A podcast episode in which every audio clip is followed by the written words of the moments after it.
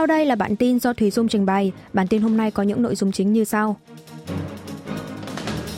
Ngân hàng Trung ương Hàn Quốc giữ nguyên mức lãi suất cơ bản là 3,5%. Thu nhập thực tế của hộ gia đình Hàn Quốc tiếp tục giảm trong quý 4 năm 2022. Hàn Quốc đặt mục tiêu kim ngạch xuất khẩu năm 2023 đạt 68,5 tỷ đô la Mỹ.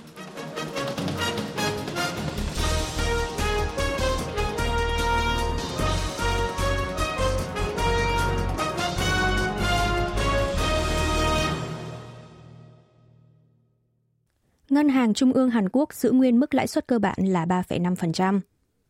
Ủy ban Chính sách Tiền tệ thuộc Ngân hàng Trung ương Hàn Quốc BOK ngày 23 tháng 2 đã quyết định đóng băng lãi suất cơ bản ở mức 3,5%. Đây là lần đầu tiên Ngân hàng Trung ương giữ nguyên lãi suất cơ bản kể từ sau tháng 2 năm ngoái. Nhờ đó, xu hướng lãi suất cơ bản trên đà tăng đã chững lại sau 7 lần liên tục tăng từ tháng 4 năm ngoái. Quyết định lần này được phân tích là do tình hình kinh tế Hàn Quốc suy thoái từ quý 4 năm ngoái với các chỉ số về kinh tế như xuất khẩu và tiêu dùng càng lúc càng nghiêm trọng và để theo dõi hiệu quả của các lần nâng lãi suất trước trong việc bình ổn giá tiêu dùng hoặc ảnh hưởng đến nền kinh tế. Cụ thể, tỷ lệ tăng trưởng kinh tế Hàn Quốc vào quý 4 năm 2022 là âm 0,4%, trở lại mức tăng trưởng âm sau 10 quý, tính từ quý 2 năm 2020 là âm 3%. Kim ngạch xuất khẩu tính đến ngày 20 tháng 2 cũng thấp hơn 2,3% so với cùng kỳ năm trước và có khả năng sẽ giảm liên tục trong 5 tháng, tính cả tháng này. Thêm vào đó, BOK đã dự đoán tỷ lệ tăng trưởng tổng sản phẩm quốc nội thực tế, kỳ vọng năm nay là 1,6%, giảm 0,1% so với mức dự đoán đưa ra vào tháng 11. Tỷ lệ tăng trưởng giá tiêu dùng cũng giảm 0,1%, từ 3,6% hồi tháng 11 xuống còn 3,5%. Tuy nhiên, Thống đốc Ngân hàng Trung ương Hàn Quốc Lee Chang-yong cho biết BOK vẫn để ngỏ khả năng nâng lãi suất cơ bản thành 3,75% trong tương lai, nếu Mỹ tiếp tục thắt chặt chính sách tiền tệ và giá tiêu dùng Hàn Quốc vẫn ở mức 5% sau tháng 3 năm nay. Chỉ số Kospi và Kosdaq tăng sau quyết định đóng băng lãi suất cơ bản của BOK. Sau khi Ngân hàng Trung ương Hàn Quốc BOK quyết định giữ nguyên lãi suất cơ bản vào ngày 23 tháng 2, thị trường cổ phiếu trong nước đã tăng vọt và tỷ giá hối đoái won đô la Mỹ giảm mạnh. Chỉ số chứng khoán tổng hợp Hàn Quốc Kospi đã khép lại phiên giao dịch cùng ngày với 2.439,09 điểm, tăng 21,41 điểm, 0,89% so với phiên giao dịch một ngày trước – chỉ số sàn giao dịch Kosdaq cũng kết phiên với 783,28 điểm, tăng 4,77 điểm, 0,61% so với ngày hôm trước. Trong khi đó, tại thị trường ngoại hối Seoul, tỷ giá won đô la Mỹ đóng cửa phiên giao dịch ngày 23 tháng 2 ở mức 1.297,1 won đổi 1 đô la Mỹ, giảm 7,8 won so với một ngày trước. Tỷ giá hối đoái mở phiên với 1.303,5 won đổi 1 đô la Mỹ, giảm 1,4 won và liên tục giao động ở mức 1.294,2 won ăn 1 đô la Mỹ đến 1.305,9 won đổi 1 đô la Mỹ trong suốt phiên giao dịch.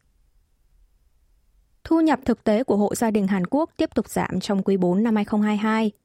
Cục Thống kê Quốc gia Hàn Quốc ngày 23 tháng 2 cho biết thu nhập bình quân của hộ gia đình Hàn Quốc trong quý 4 năm ngoái là 4,83 triệu won, 3.730 đô la Mỹ, tăng 4,1% so với cùng kỳ năm 2021. Tuy nhiên, nếu xét cả tình hình lạm phát thì thu nhập thực tế của hộ gia đình lại giảm 1,1%, giảm hai quý liên tiếp.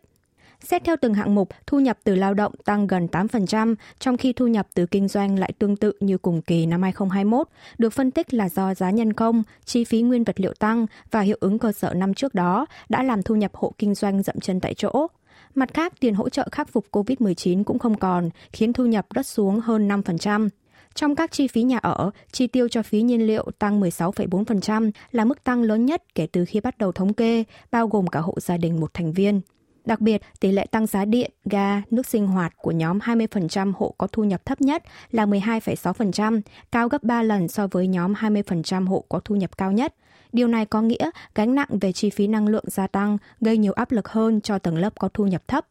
Chi phí lãi vay tăng 28,9% là mức tăng lớn nhất từ trước đến nay chính phủ Hàn Quốc có kế hoạch lựa chọn ra các dự án phúc lợi để hỗ trợ cho các tiểu thương, hộ kinh doanh và tầng lớp yếu thế với quy mô 56.000 tỷ won, 43,2 tỷ đô la Mỹ. Hàn Quốc đặt mục tiêu kim ngạch xuất khẩu năm 2023 đạt 68,5 tỷ đô la Mỹ. Bộ Công nghiệp Thương mại và Tài nguyên Hàn Quốc ngày 23 tháng 2 đã công bố chiến lược mở rộng xuất khẩu trong năm nay tại hội nghị chiến lược xuất khẩu lần thứ tư do Tổng thống Yoon song yeol chủ trì vào sáng cùng ngày. Theo đó, chính phủ đề ra mục tiêu đạt tổng kim ngạch xuất khẩu trong năm 2023 là 68,5 tỷ đô la Mỹ, tăng 5 tỷ đô la Mỹ so với mục tiêu mà chính phủ đề ra vào cuối năm ngoái. Bộ Công nghiệp giải thích đã đề ra mục tiêu trên nhằm thể hiện quyết tâm mạnh mẽ của chính phủ trong việc đạt được sự tăng trưởng thêm ở ngành xuất khẩu trong năm nay, bất chấp nhiều điều kiện khó khăn như kinh tế thế giới trì trệ chính phủ sẽ tiến hành rà soát hàng tháng kết quả xuất khẩu ở từng bộ ngành thông qua hội nghị rà soát tình hình xuất khẩu do Bộ trưởng Công nghiệp chủ trì, đồng thời rót 1.500 tỷ won, 1,15 tỷ đô la Mỹ, ngân sách năm nay cho các dự án hỗ trợ xuất khẩu, cung cấp tối đa 362.500 tỷ won, 279,3 tỷ đô la Mỹ vốn thương mại. Bên cạnh đó, chính phủ sẽ tăng cường năng lực cạnh tranh của các ngành chủ lực như chip bán dẫn, màn hình, tăng thêm động lực xuất khẩu ở 12 lĩnh vực nhằm giúp trúng thầu một cách thuận lợi các dự án quy mô lớn. Cùng với đó, Hàn Quốc cũng có kế hoạch bồi dưỡng để ngành thực phẩm nông nghiệp, hải sản, ngành công nghiệp kỹ thuật số, ngành y học trở thành động lực xuất khẩu mới. Bộ Công nghiệp nhấn mạnh sẽ quyết tâm giảm thiểu các điểm mù trong hỗ trợ xuất khẩu bằng cách lập thống kê xuất khẩu dịch vụ, tăng cường hỗ trợ doanh nghiệp xuất khẩu dịch vụ dựa trên tài liệu giao dịch ngoại hối và thúc đẩy thương mại kỹ thuật số. Chính phủ Hàn Quốc công bố chiến lược xuất khẩu cây content. Bộ Văn hóa Thể thao và Du lịch Hàn Quốc ngày 23 tháng 2 đã công bố chiến lược xuất khẩu nội dung Hàn Quốc cây content tại hội nghị chiến lược xuất khẩu lần thứ tư do Tổng thống Yoon song yeol chủ trì. Chiến lược xuất khẩu cây content bao gồm ba nội dung chính là mở rộng thị trường xuất khẩu, mở rộng lĩnh vực ngành công nghiệp nội dung và tận dụng hiệu quả chất lượng cây content. Trước mắt, chính phủ sẽ tập trung tấn công mạnh vào các thị trường mà nội dung Hàn Quốc vẫn tương đối chưa sôi nổi như khu vực Trung Đông, châu Âu và Bắc Mỹ. Hiện tại xuất khẩu nội dung Hàn Quốc sang Trung Quốc, Đài Loan và Hồng Kông đang chiếm 36% trong tổng thể. Xuất khẩu sang Nhật Bản đạt khoảng 15,4%. Có thể nói xuất khẩu lĩnh vực này đang phụ thuộc lớn vào thị trường nói tiếng Trung và tiếng Nhật. Trong khi đó, xuất khẩu sang khu vực Bắc Mỹ và châu Âu chỉ chiếm lần lượt là 13,3% và 10,9%. Các khu vực khác bao gồm cả Trung Đông chỉ dừng lại ở mức 5,8%. Trong thời gian tới, Seoul có kế hoạch mở rộng cơ hội để các sản phẩm văn hóa tiến bước ra thị trường nước ngoài, như tổ chức triển lãm cây content tại Mỹ và Anh trong năm nay.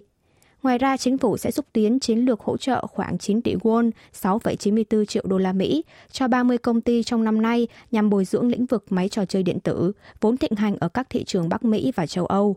Chính phủ cũng sẽ nỗ lực mở rộng ngành công nghiệp nội dung, hỗ trợ lĩnh vực ngành công nghiệp nền tảng như dịch vụ video trực tuyến và các lĩnh vực đi kèm. Seoul còn dự kiến thúc đẩy để các doanh nghiệp nền tảng về chuyện tranh mạng trong nước tiến bước ra thị trường quốc tế, góp phần gia tăng nhu cầu quốc tế thông qua các nền tảng mà chuyện tranh mạng Hàn Quốc đã xây dựng được. Với các chính sách trên, Hàn Quốc đặt kế hoạch sẽ nâng kim ngạch xuất khẩu cây content bình quân từ 12,4 tỷ đô la Mỹ năm 2021 lên 25 tỷ đô la Mỹ trong năm 2027, bình quân mỗi năm tăng 12,3%. Hải quân Hàn Mỹ Nhật tập trận phòng thủ tên lửa sau các màn khiêu khích gần đây của miền Bắc.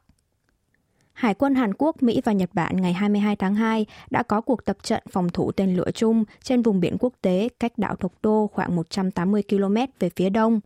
Cuộc tập trận diễn ra từ 9 giờ sáng trong 5 tiếng đồng hồ với sự tham gia của tàu khu trục Ichis Sejong Đại Đế của Hàn Quốc cùng với các tàu khu trục khác có quy mô tương tự như của Mỹ và Nhật Bản. Trong cuộc tập trận chung, quân đội Hàn Quốc và Nhật Bản đóng vai trò dò tìm và định vị mục tiêu tên lửa đạn đạo giả định là do Bắc Triều Tiên phóng và gửi thông tin cho Mỹ thông qua hệ thống truyền dữ liệu chiến thuật. Sau đó, Washington sẽ chia sẻ lại thông tin đã được phân tích cho Seoul và Tokyo tiến hành bắn hạ vào mục tiêu giả định. Được biết, quân đội Hàn Quốc và Nhật Bản không trực tiếp chia sẻ thông tin cho nhau. Đây là cuộc tập trận phòng thủ tên lửa Hàn Mỹ-Nhật đầu tiên kể từ sau lần tập trận 4 tháng trước vào tháng 10 năm ngoái. Theo Hội đồng Tham mưu trưởng Liên quân Hàn Quốc, những cuộc tập trận chung giữa các quốc gia sẽ được tổ chức nhiều hơn trong tương lai. Cùng ngày, Hải quân ba nước còn có cuộc họp giữa các quan chức chỉ huy tại trụ sở của Bộ Tư lệnh Hạm đội 7 của Hải quân Mỹ tại Nhật Bản, nhằm thảo luận về việc tập trận chung và các phương án chia sẻ thông tin tác chiến. Cuộc họp và tập trận chung lần này giữa ba nước là nhằm đối phó với hành động khiêu khích liên tục của miền Bắc. Phó Chủ tịch Ủy ban tuyên truyền Đảng Lao động Bắc Triều Tiên Kim Yo Chong gần đây cũng đã đưa ra lời đe dọa sẽ chú ý theo dõi nhất cử nhất động của địch và có màn đáp trả mạnh mẽ. Do đó, khả năng cao Bình Nhưỡng sẽ lấy cuộc tập trận lần này làm cái cớ cho các hành động khiêu khích mới. Trung Quốc để ngỏ khả năng dỡ bỏ quy định bắt buộc xét nghiệm PCR với người nhập cảnh từ Hàn Quốc. Người phát ngôn Bộ Ngoại giao Trung Quốc Uông Văn Bân trong buổi họp báo thường kỳ ngày 22 tháng 2 cho biết, chính phủ nước này sẽ cân nhắc có biện pháp tương ứng vào thời điểm thích hợp để đáp lại quyết định của chính phủ Hàn Quốc về việc dỡ bỏ xét nghiệm COVID-19 bằng hình thức khuếch đại gen PCR sau khi nhập cảnh đối với hành khách xuất phát từ Trung Quốc. Điều này có nghĩa là Bắc Kinh sẽ xem xét bỏ quy định bắt buộc người nhập cảnh từ Hàn Quốc phải tiến hành xét nghiệm PCR sau khi nhập cảnh vào nước này. Ông Uông Văn Bân cho biết đã nắm bắt được tin tức liên quan và Seoul cần phải sớm dỡ bỏ các biện pháp hạn chế gây phân biệt đối xử với Trung Quốc, tạo điều kiện thuận lợi cho người dân được đi lại bình thường giữa hai nước. Trước đó vào cùng ngày, Ủy ban Phòng chống tai nạn và Quản lý An toàn Trung ương Hàn Quốc công bố, bắt đầu từ ngày 1 tháng 3 sẽ không bắt buộc người nhập cảnh từ Trung Quốc phải xét nghiệm PCR sau khi nhập cảnh nữa. Quý vị và các bạn vừa nghe xong bản tin của Đài Phát thanh Quốc tế Hàn Quốc KBS World Radio. Tiếp theo là chuyên mục Tiếng Hàn qua phim ảnh do Y Trong Ưn trình bày.